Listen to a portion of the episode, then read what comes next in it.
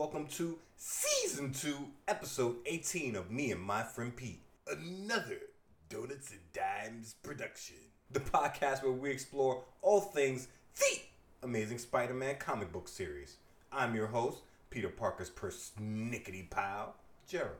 And a disclaimer before we jump into this one there's propaganda all through this thing, but you gotta know my stance was, is, and will forever be abolish the police. That said, this week we're covering the Amazing Spider Man number 43 Rhino on the Rampage. Let's swing! Me and my best friend Pete, old adventures, new critiques. He spins webs, I spin yarns. Kinda kooky, be forewarned. Look out, it's me and my friend Pete. Other titles this month. Before we jump into this title, we have to give a shout out to Uncanny X Men Volume 1, number 27, where the X Men faced off against a villain named Mimic. Spidey made a short appearance in this one, stopping a couple of burglars and turning down the X Men's Beast, who asked him to join the team. This kid's getting offers from the Avengers. This kid's getting offers from the X Men. The only team he ever wanted to join was the Fantastic Four, and that was the team that told him no. But Spidey considers the offer and decides that he will not be hitching his wagon to Marvel's most hated and feared superhero team because he's hated and feared enough himself. So we push forward. The credits. The writer on this one is Stan the Man Lee. John Ringading Romita, that's the senior, was the artist, and Artie Stouthearted Simek is on lettering. The cover. The cover of this one has the Amazing Spider-Man going one on one with the Rhino on the center of the page in the middle of the street. The Rhino's massive feet have cracked the pavement beneath him as he reaches out an open palmed hand trying to swipe the most agile of heroes. Spidey's leapt out of the way of Rhino's ham-sized hand and has grabbed the Rhino by the horn with his left hand.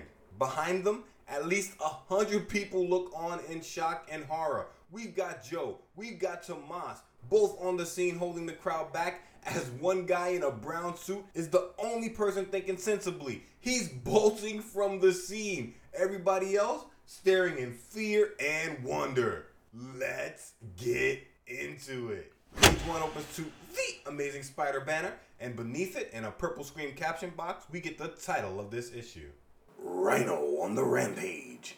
Beneath this, we see the rhinos living up to his name, literally rampaging as he punches through a large metal door into a room where a police officer is reaching for his gun, scowling, and a doctor in a white lab coat points at the rhino, probably shouting for the cop to shoot him.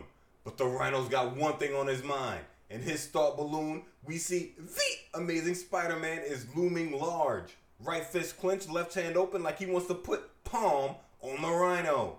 And I'm thinking the villain wants revenge. We turn the page.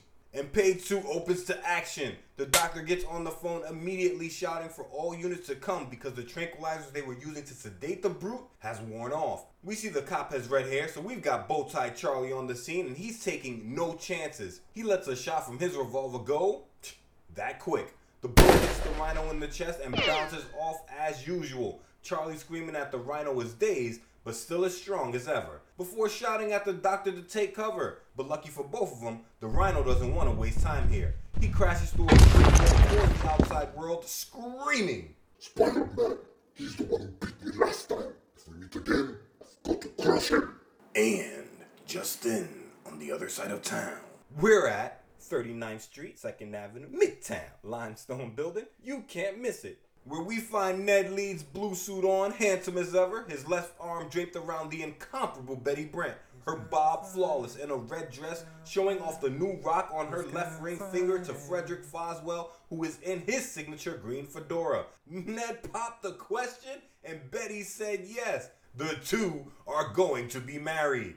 Foswell, smiling, says it's about time. Betty says it's like a dream. Foswell thinks but doesn't say that he always thought it'd be Parker who would end up with Betty. J. Jonah Jameson tirades into the room, green suit on, cigar chomped in the corner of his mouth, both fists shaking with rage. What are you standing around here for? The Rhino just escaped. I want the story. And where's Peter Parker when I need him? When Foswell points out JJ's got more photographers than just Parker, Jameson gives Pete credit, saying none of them are as good or as lazy as the bum, before ordering Foswell to get out in the streets for the story and ending by telling Ned and Betty to break it up because This is a newspaper, not Lover's Lane. But, speaking of Lover's Lane, let's look in on Peter Parker as he dreamingly toys with his food over the dinner table. Pete is gripping his butter knife and staring at Mary Jane Smitten as the two, along with May and Anna, sit around the Watson dinner table. Aunt May asks Pete to pass the butter. He says sure, but is so enthralled he can't move. And the feelings apparently mutual. Mary Jane tells Pete he's right out of Groovesville. In the next panel, between sips of her tea, she adds, I never thought a tiger who wore his hair so short could be so dreamy. And you got a bouncing bike too. Dad, you're the end. Pete, probably unable to understand a word of what she's saying, is thinking, This is the gal I didn't want to meet all these months? Whoosh. Everyone gets up from the table, May and Anna happy as clams that the two are hitting it off. MJ asks Pete if he wants to watch television and tell her all about his life story during the commercial breaks. Pete says it's a deal. The two go into the living room and Pete gets right to business. Tell me about yourself, Mary Jane. How come I've never run into you before? What do you do with yourself when you're not driving helpless males out of their minds? Mary Jane tells Pete he's coming on strong, but you gotta know web shooter shoot, girl. You gonna fire them thing. She tells Pete he's never seen her around because she's always taking drama lessons. Pete asks if she plans to be an actress. Correction, Clyde. I am an actress. It's just a matter of time till this big, blind, bouncy world discovers that fabulous fact. So we know Mary Jane's not lacking in confidence. She breaks into the Charleston as a band plays from the TV set, telling Pete to dance with her. Pete thinks MJ makes everything seem like a party and is probably about to join her dancing. But, it wouldn't be Peter Parker if something didn't happen to spoil the fun. The band on the screen is replaced by footage of the Rhino as a news anchor from off screen says, We interrupt Boss Beat Bandstand to bring you a special bulletin. The Rhino has broken out of prison and is at large within the city. All citizens are warned. Mary Jane, pissed that her music's been interrupted, folds her arms and says they could have waited till the song was finished at least before making fun of the Rhino's goofy outfit. On four, the smile gone from his face, Pete's thinking the only thing he would in a moment like this. I've got to go after him. That's Spider-Man. But how can I get away from Mary Jane? But MJ's not soft. Still smiling, she says it'd be a kick to see the Rhino in person. When Pete asks what she means, MJ continues, saying they could hop on his cycle and follow the sounds of sirens, drawing a smile from Pete. Now that's the kind of gal friend a busy Spider-Man needs. I read you loud and clear, lady. Let's go. MJ bets the Rhino's a real swinger before grabbing her jacket as Pete tells Anna and May he's going to take MJ for a spin and compliments Anna's cooking. When the woman reminds him that he barely ate anything, so enthralled with Mary Jane he was, Pete replies, And yet, each mouthful was a monument to the culinary art. Go ahead, Pete. Smooth with it. And we see here MJ apparently only talks in punchlines. She tells Peter he's an utterly mad lad, and the two get moving. Seconds later, They're on Pete's bike, MJ's hands around his waist, calling him PDO, and she tells him to head towards the east side. But as they zoom along, Pete's thoughts are racing right beside him. I've got to find a way to switch to Spidey without Mary Jane getting wise. and as Peter passes under the office window of Nelson and Murdock, attorneys at law. And in the office of Nelson and Murdock, we see Franklin Foggy Nelson and Matt Daredevil Murdock and Karen, no relation, Page. Foggy is pissed. In response to Matt telling him that the rhino escaping isn't his fault, he says that's easy for Matt to say. He wasn't the one up all night working on a writ to free the rhino. He says the rhino's a bonehead for escaping and wishes Matt was appointed to take the case instead of him. Matt thinks he does too, but doesn't voice it. Instead, he tells Foggy the problem now is making sure Rhino doesn't injure anyone until he's caught. Foggy isn't worried about that. He says Spidey tackled the Rhino once, he'll probably do it again. Matt, gripping his walking stick, thinks, I wish Daredevil could go after him now. But the web slinger deserves first crack at him. The man without fear wants to rumble in the urban jungle. As Foggy shouts, he hates felonies, preferring juicy tax cases any day of the week. Meanwhile, where is the rhino?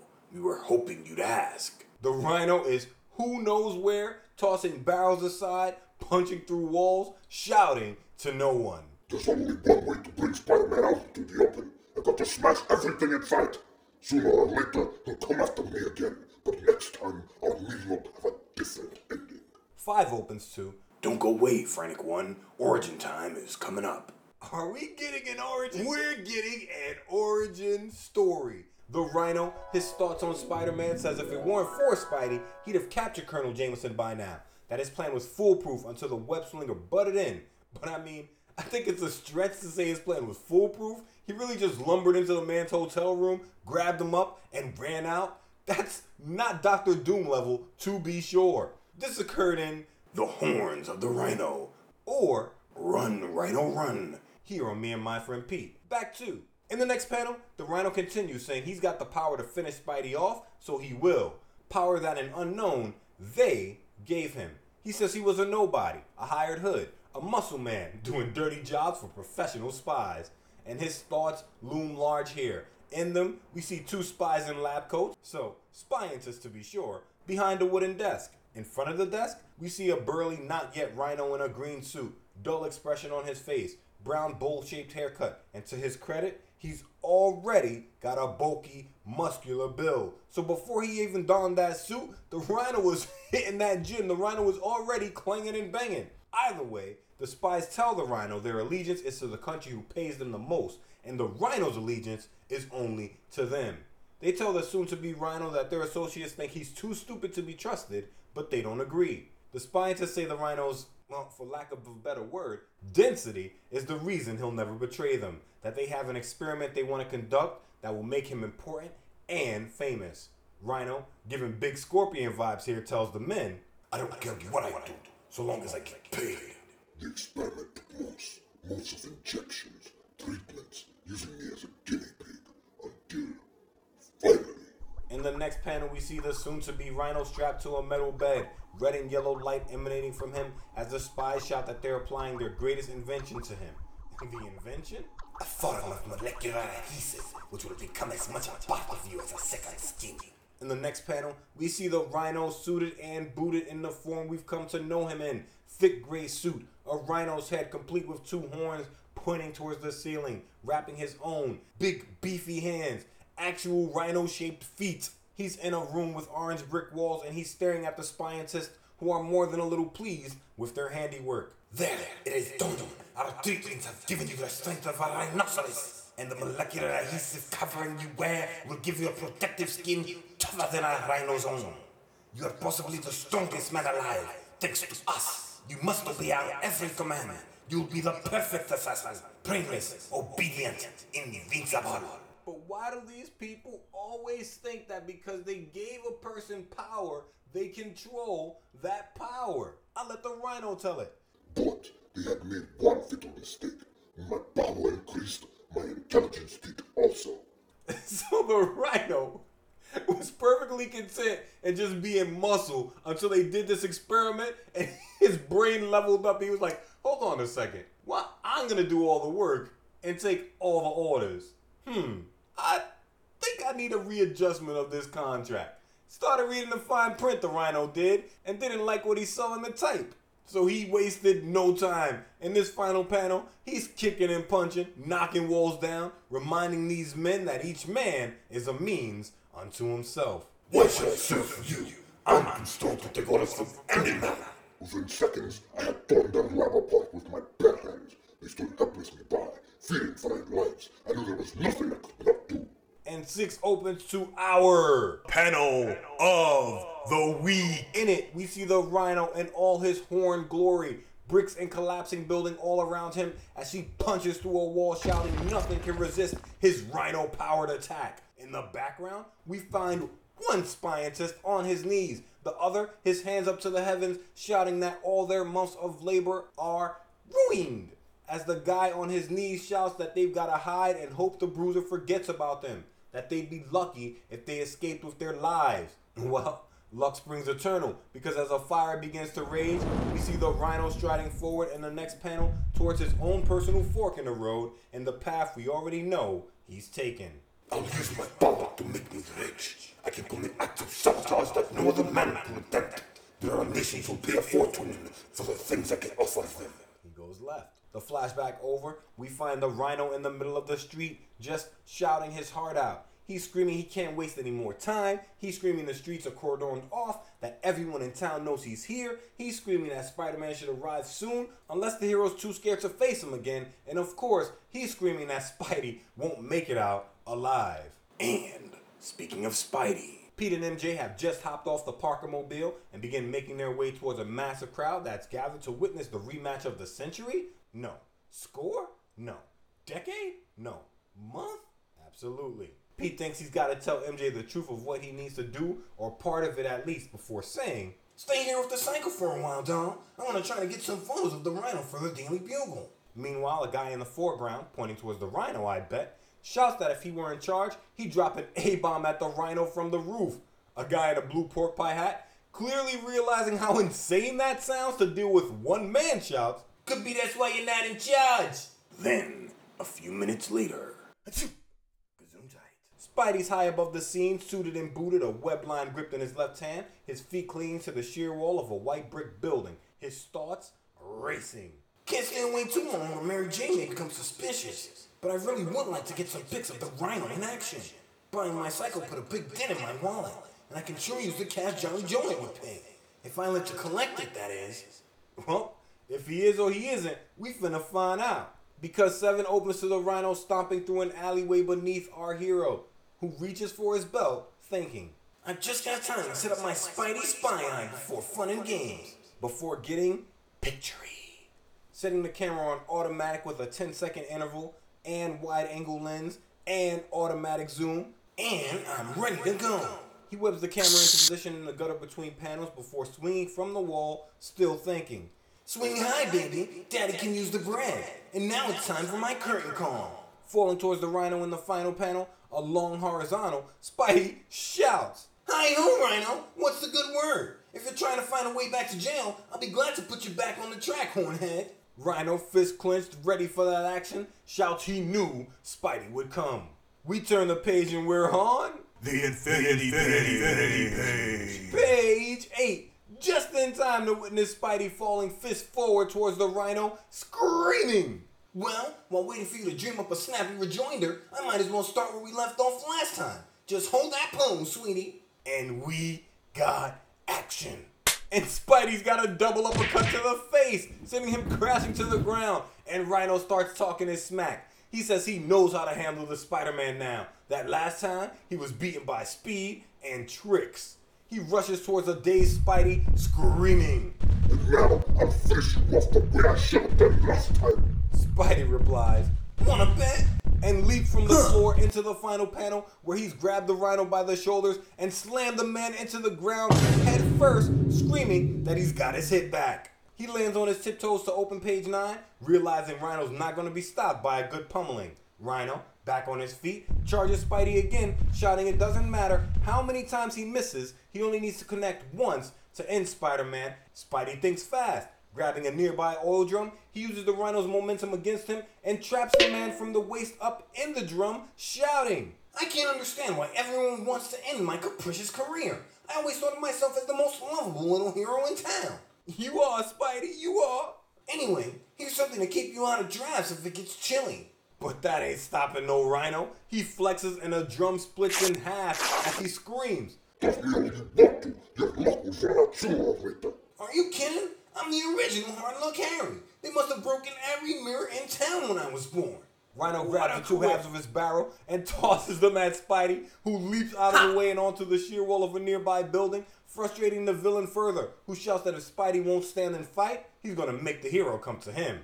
Spidey thinks he doesn't like how that sounds at all. Before watching the Rhino crash through the alley wall to open page 10, Spidey leaps atop the roof in pursuit, shouting. I think I can guess what he's up to. The street outside is a Hollywood extra's paradise. It's jam packed with rubbernecking innocent bystanders, and that's where the rhino's heading. And he's not wrong. Reaching the edge of the roof in the next panel, he finds a scene of chaos unfolding. Joe and Tomas letting shots go as the rhino rushes towards them, putting themselves between the people and the danger. As one guy, probably the dude heading for the hills on the cover, shouts, Run! Run! He's coming right at us! Spidey thinking this is the one time he wishes he were wrong. But such is life.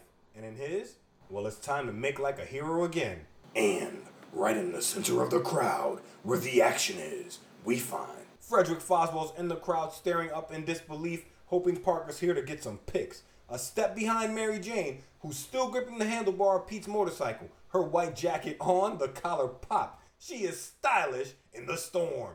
Every other person in this scene has a look of concern or worry on their faces except MJ. She's pointing up towards Spidey with a giant smile, shouting that Pete better get back here before he misses all the fun, and that Spidey's the dreamiest. A moment before Spidey leaps from the rooftop, spraying a web line towards a lamppost, shouting. Your guns won't stop him, fellas. Better concentrate on keeping the crowds back. Your friendly neighborhood webslinger will try to keep Riley busy. He swings from the lamppost and the gutter between pages and onto page 11 next, where his left hand towards the sky, his body horizontal above the rhino's head, agility on, best ever. He grabs the man by the horn with his right hand, shouting, Sorry to keep you waiting, playmate, but I wanted to count the house first. Also, I thought I'd give my webbing time to solidify enough to hold you the next time I use it. When the rhino shouts that he doesn't believe he'll be stopped by some skinny strands of webbing, Spidey agrees and, in an impressive show of strength, lifts the man off the floor backwards and landing on his knees, slams the man's head into the ground. I wish you had the courtesy to say ouch when I clonk you. Maybe a little too overconfident, Spidey strides forward, his hands and guard open, telling the rhino to get up because this fight, this lesson he's teaching, he's gonna make sure the rhino gets his money's worth. Like, I am tired, man. I fought you before. We did this dance before. I'm gonna make sure you know that when you fight me, it's over for you. Confidence aside, though, Spidey's wondering what it takes to stop the rhino. Clearly not slamming the man on his face because the rhino clenches a fist and charges at our hero, slamming his full body weight into the king of swing, knocking Spidey off his feet. Someone in the crowd shouts, Did you see that? Another, He took off like a missile. while the rhino screams that he knew Spidey never expected him to move so fast. So we've seen these spurts and bursts of speed out of the rhino before. The man's got explosive first step speed. He may be lumbering and slow once he gets going, but that first step is a doozy and Spidey walked right into a battering ram. The rhino has slammed right into Spidey. At that moment, a heavily laden trailer truck loaded with steel beams speeds around the corner as the driver, stunned by the unexpected sight before him, leaps from the cab in panic. How did this driver not see the crowd on the street? There are literally almost 200 people on this street. Doesn't matter. He spots the rhino, though, barreling towards his truck and leaps from the wagon shouting that he's got to get away, while the rhino, who I'm starting to be convinced is concussed like all the time, shouts, Stay back! Back! Nobody's finishing off Spider-Man but me! The man thinks the driver wanted to kill Spidey. And Spidey, he's on his knees trying to get to his feet and regroup. Can't get up. Yeah. Feel like I ran into a stone wall. Nah, Spidey, a stone wall ran into you. 12 opens to the rhino smashing into the hood of the truck, horn first. And remember, Joe and Tomas are on scene. And Joe, having seen enough, springs into action, racing out into the middle of the street while Tomas shouts, Joe, come back. There's no way you can stop the rhino. But Joe's not trying to stop the rhino. He shouts back that he can't leave Spidey laying out there. The rhino shouts at this moment shows everyone that he isn't playing around. And now, Now to turn back and charge into that web crawler for the last time. we get Joe's thoughts as he reaches Spidey in the next panel. He's bearing around again, getting set to charge this way again. I've only a few seconds to yank Spider-Man out of his path. Fast as he is, it's almost impossible for him to change direction once he gets up speed. He grabs Spidey beneath the armpits and pulls the hero out of the way a moment before the rhino crashes into the truck again, causing the steel beams to come crashing around him, burying him momentarily. Joe, still dragging our hero, says he's going to use this moment to hide Spidey in the crowd. And Spidey is slumped and damn near unconscious. His arms lip at his side, two weeks even lifts his head. He manages to mutter, If you hadn't grabbed me, I might have been done for. But so loud and confusing is the din, so thick and blinding is the ensuing smoke, that the nearsighted rhino carelessly concludes. And what did the rhino conclude? The nearsighted rhino concluded that Spidey must be dead.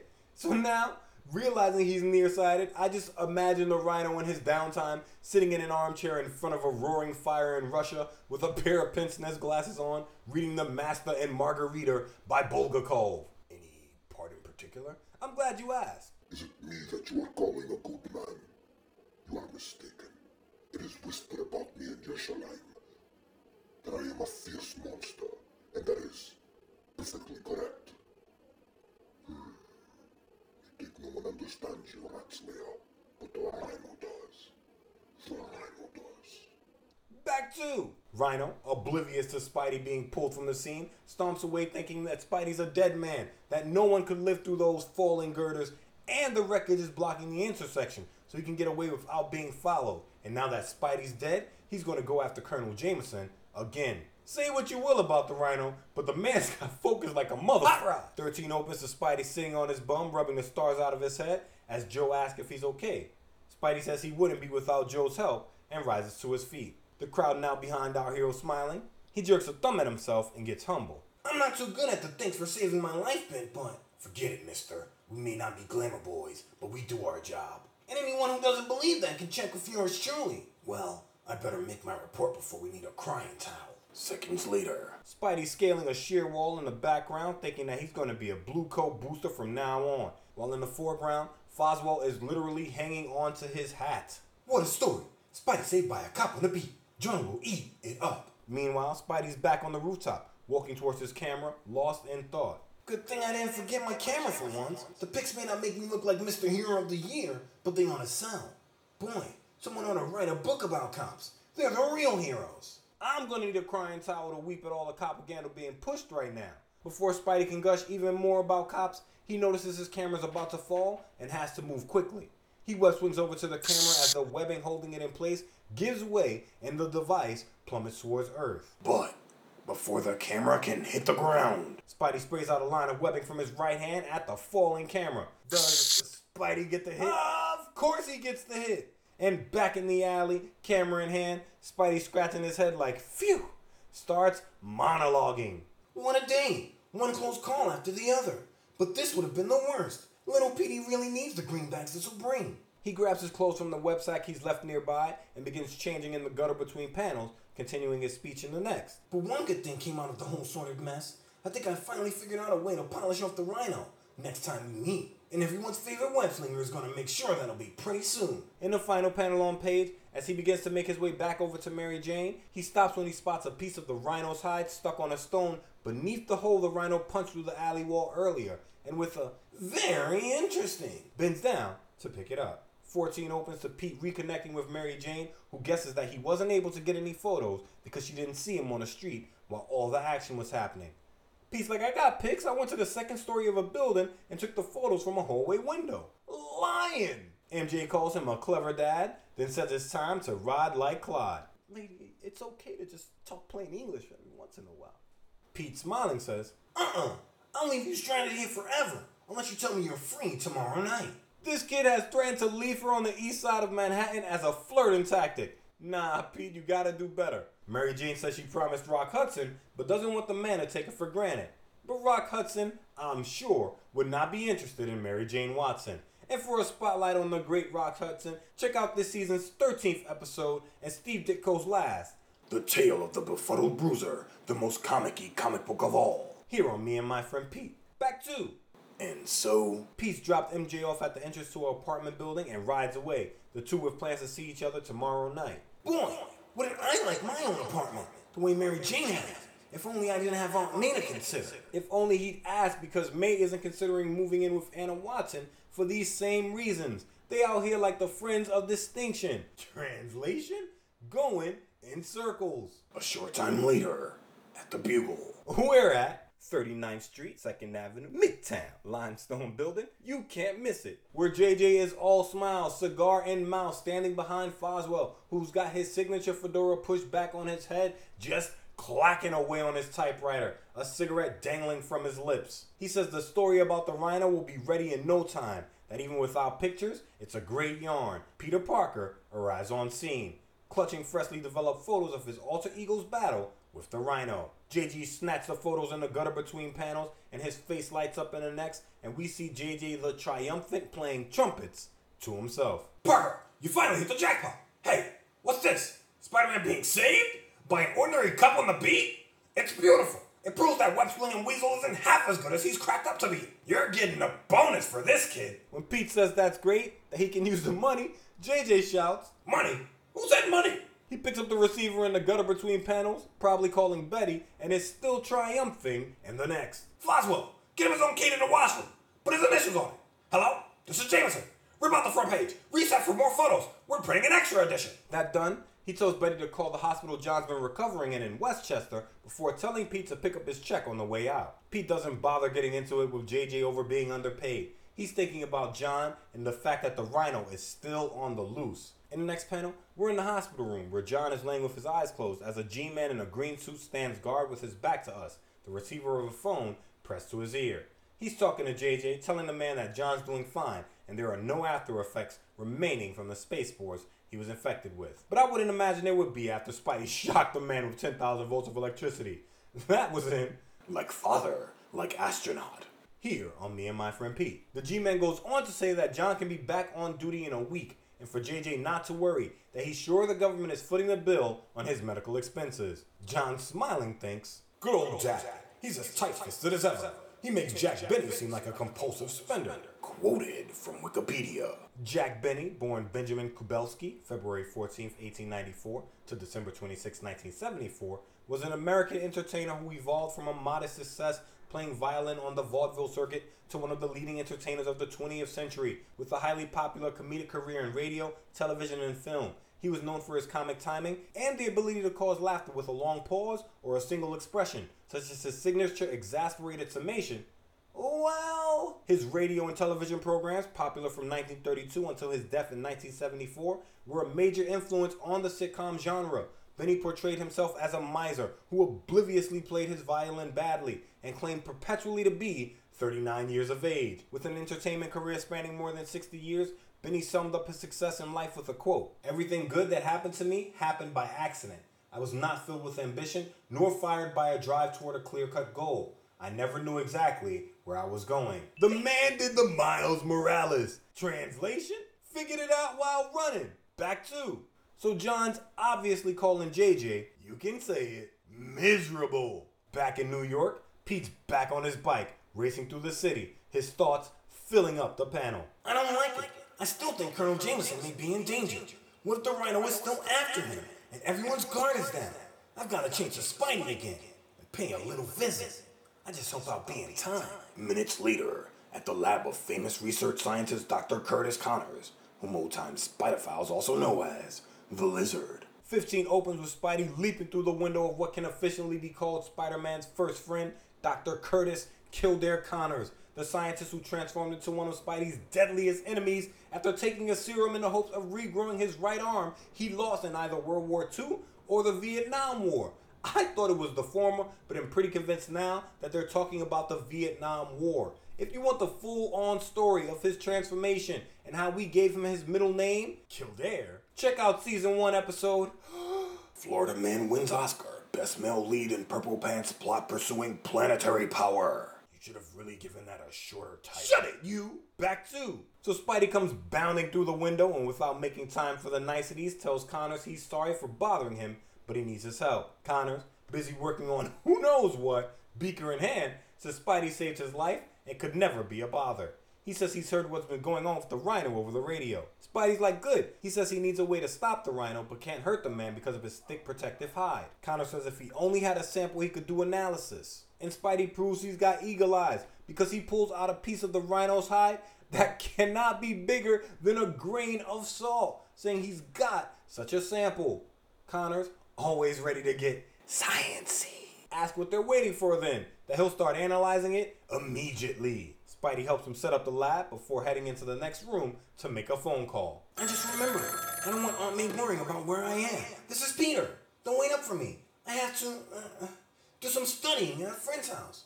Sure, I'm okay. See you in the morning, Aunt May. Wouldn't have to do this if I had my own path. It would be better for both of us. Minutes later. May's mind put at peace, we find Spidey and Connors in the next panel working. As Connor stares through a microscope, Spidey's pouring a potion from a test tube in his left hand into a Florence flask in his right. Connors tells Spidey he's always amazed that Spidey, despite being a crime fighter, is such a capable lab man. Spidey replies, Science was always my first love, Doc. And if ever there's a slump in superheroing, I'll have something to fall back on. After all, I don't know how much future there is in spending your life under a Spider-Man mask. What's wrong, Doc? You're not with it? So, as we often see, Spidey doesn't want to or doesn't think he will be doing this Spider Man business, as he calls it, forever. 60 years later. Either way, Spidey realizes he's been blabbing this whole time. He glances back at Connors, who's wearing a look of concern. So Spidey asks what's wrong. Connors replies flatly that maybe the lizard could defeat the rhino. Way back in our lizard episode, I threw out a theory that Connors loves being the lizard because of the power it brought him. Added firepower aside, Spidey says the idea is too dangerous, that the man was almost stuck as the lizard last time, and he can't let the man risk it again. So the two get back to work. Finally. Spidey, staring through the microscope, realizes Connors has come through for him again. Whatever the two scientists have designed together is complete. When Connor says they've got to experiment with it first, Spidey says there's no time. That if he's too late, a man may die. So he's gonna do the Dr. Turk. Translation: Learn by doing. This thing's only test is gonna be in the field. When Connors asks if Spidey realizes the danger in this, Spidey replies in the only way he can. A hand on Connor's shoulder, he says, If I ever let danger stop me, your friendly neighborhood Spider-Man will be out of business by now. Connors asks again if Spidey is sure he doesn't want the man to come as the lizard. This time, Spidey reminds the man of his own responsibilities. You've a wife and son, Doc. Why risk it?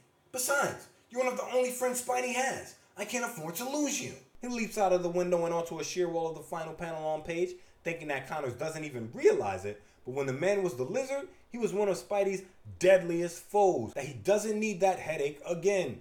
Literally.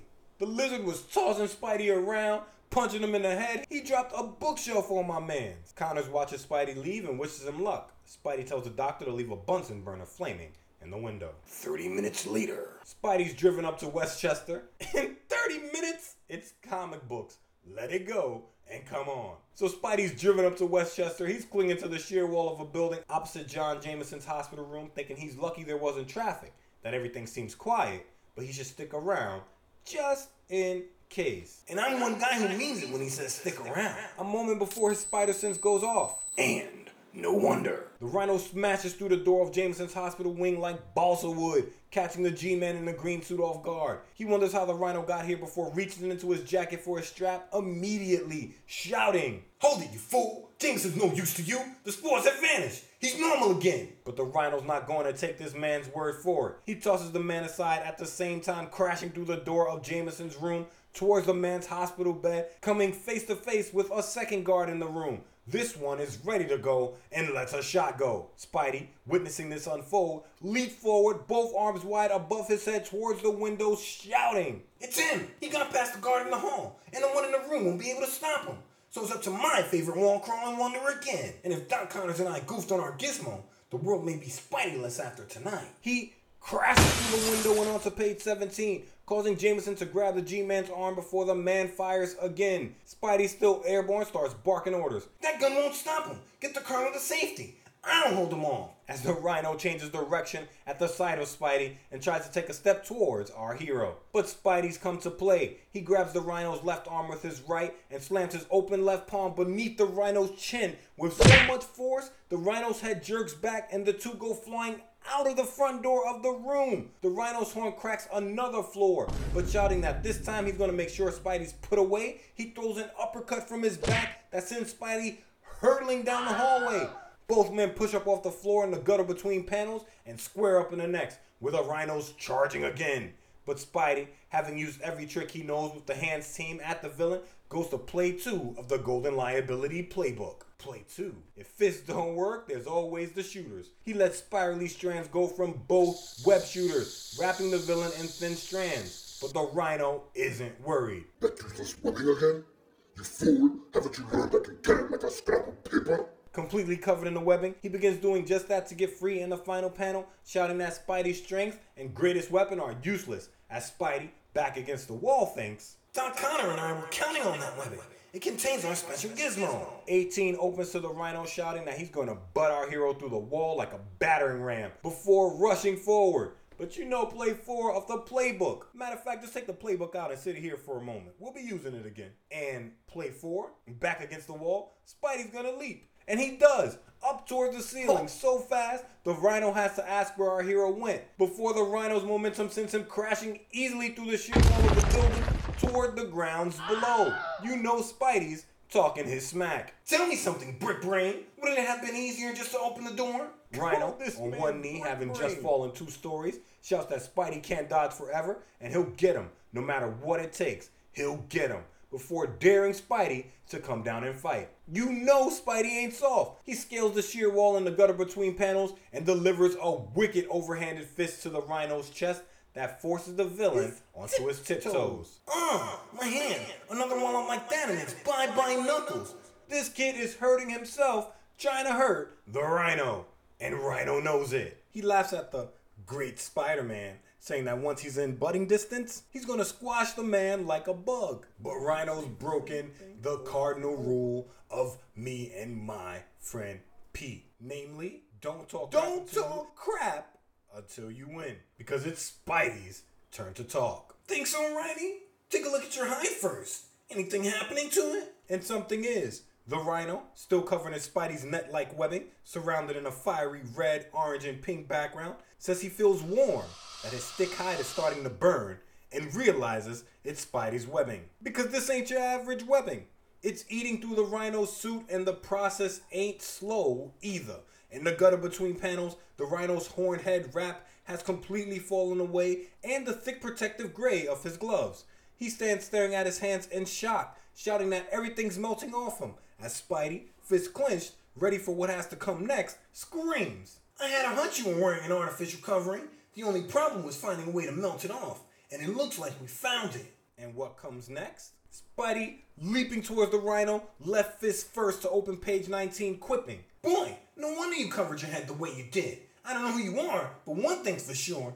A beauty contest winner you ain't. The rhino, Told the the protective skin gone from his like chest and arms now, two shouts. Wait, stop, don't, stay back. You, you wouldn't hit me now. This man has been talking about he's gonna butt Spidey here, he's gonna kill Spidey there, he's gonna leave them. He tried to crush this man with a truck, and now he wanna talk. Talking about you, you wouldn't hit me now. But of course, Spidey would. Sure I would. You don't want me to grow up frustrated, do you? Told you. He snaps the rhino's head back with a right cross, sending the man's jaw north. The last position you want to be in in a fight. And this fight is over. Of course, a squad car pulls around the corner a moment later, its sirens blaring before three men hop out into the next panel. One is JJ who races forward towards the hospital screaming, Where's his son? Spidey, hopping onto the sheer wall of the building, shouts down at JJ that John's fine. And last one there is a rotten egg. As two G men look over the unconscious rhino, sleep, sleep, realizing they won't have trouble locking the man up anymore. In the hospital room, a G man has just told JJ that he should be grateful to Spider Man for saving John's life.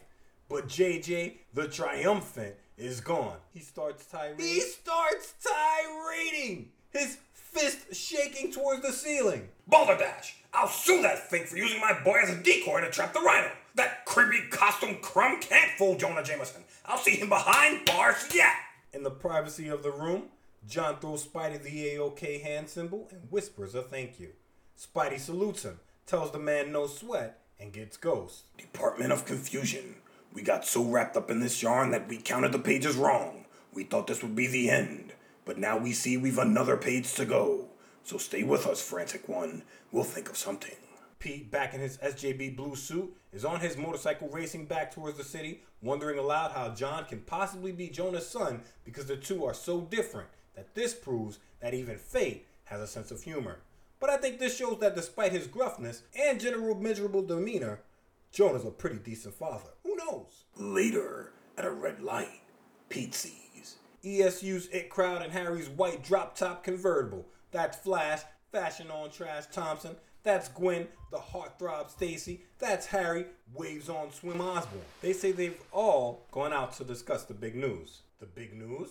Flash has been drafted. He's going off to Vietnam. Harry asks Pete if he got his notice, but Pete says he hasn't.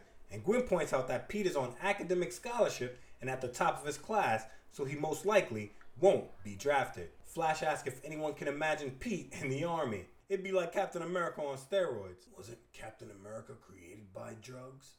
Well, more steroids then. Pete calls Flash a loudmouth but wishes him luck, no matter what happens. War is serious, serious business. And according to BillDownCBS.com, about 25% of all draftees were killed or wounded who served in Vietnam. So Flash is going off to real danger with a smile on his face.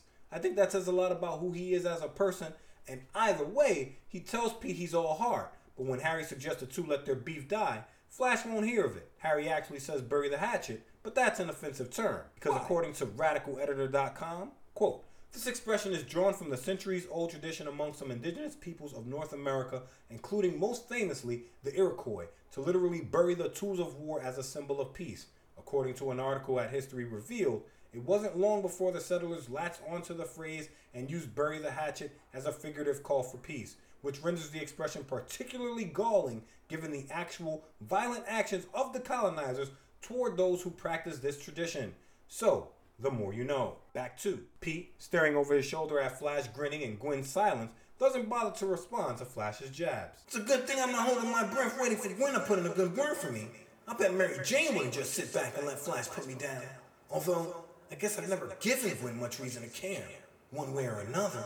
With a final insult from Flash, Pete spins off. But, reaching home, Peter finds a new problem to concern him. Pete enters the house to find Aunt May rubbing her neck. He says she looks pale and listless, and we get some great coloring here because she is ashen.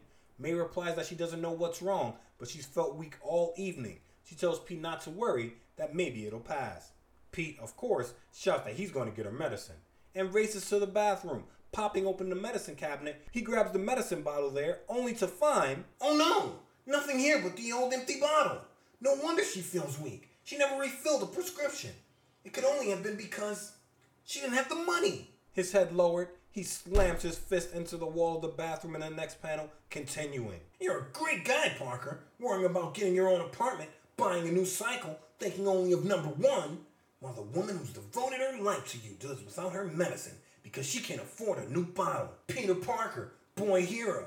Yeah, isn't that a king size joke? Later. We see Pete on the phone with Mary Jane, telling her he can't make it tomorrow night. They will not be hanging out. But MJ is not bothered at all. She tells Pete she'll keep a stiff upper lip until the next time he calls, making Pete think she could care less. What does he want her to do? They just met. This guy has not wanted to meet her for months on end. And now he's breaking a date. You think Mary Jane Watson, the incomparable Mary Jane Watson, is gonna sit around waiting for you?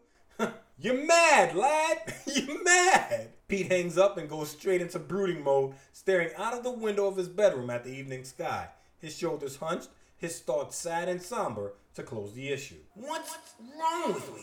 I've defeated some of the most powerful supervillains of all time without batting an eye. But why do I have such trouble just managing my own life? Why indeed, Spidey? Why indeed? Because drama! The final caption boxes tell us, Next, the lizard crawls again. and we're out! A lot to love in this issue. First, Romita brought his A game with the art as usual. The fight scenes were great. I love the way Spidey was throwing a lot more forceful blows, knowing the Rhino could take it, and trying to put the villain down as quickly as possible. He was smashing this dude's face into walls, into the ground. He was not trying to have this fight be drawn out. And the writing gave us a lot. May is ill again. Flash is going off to fight in the unjust war that Vietnam is fast becoming at this time. We got our first full issue with MJ as a cast member, and she's definitely giving off party girl vibes, go go girl vibes, all the 60s slang and devil may care attitude. I gotta admit, those catchphrases are probably going to drive me up a wall. And we've got the return of Dr. Curtis Kildare Connors, who I love as a supporting character because he's always got time to help Spidey out. And whenever he pops up, we know the lizard will be sure to follow soon enough. Another great issue. That's the main episode this week. And that's true. That's the main episode, but there is more me and my friend Pete available for your listening pleasure right now. If you sign up to patreon.com slash HSPP in the Keykeeper or High Council tiers, patrons have a vault filled with bonus episodes covering comic book stories from all over the multiverse of comic book universes. Next bonus episode, we cover the Flash Rebirth number 6. And after our Flash and the Furious Way Here section, so large it needed its own bonus episode, we're finally diving into the finale of the return of Barry Allen. Join us to see how it ends and begins. And if you become a patron before ASM number 50, you'll receive a thank you gift from me and my friend Pete for being a patron during season 2. Let's keep these good times rolling. You won't regret it. You got questions? Send them to me and my friend Pete at gmail.com and I'll go digging for the answers. Follow us on Instagram at MNMFP underscore podcast. The panel of the week can be found at patreon.com slash HSPP. Thank you so much to all our patrons. We couldn't do it without you, and we wouldn't want to if we could. All that said, that's all that said.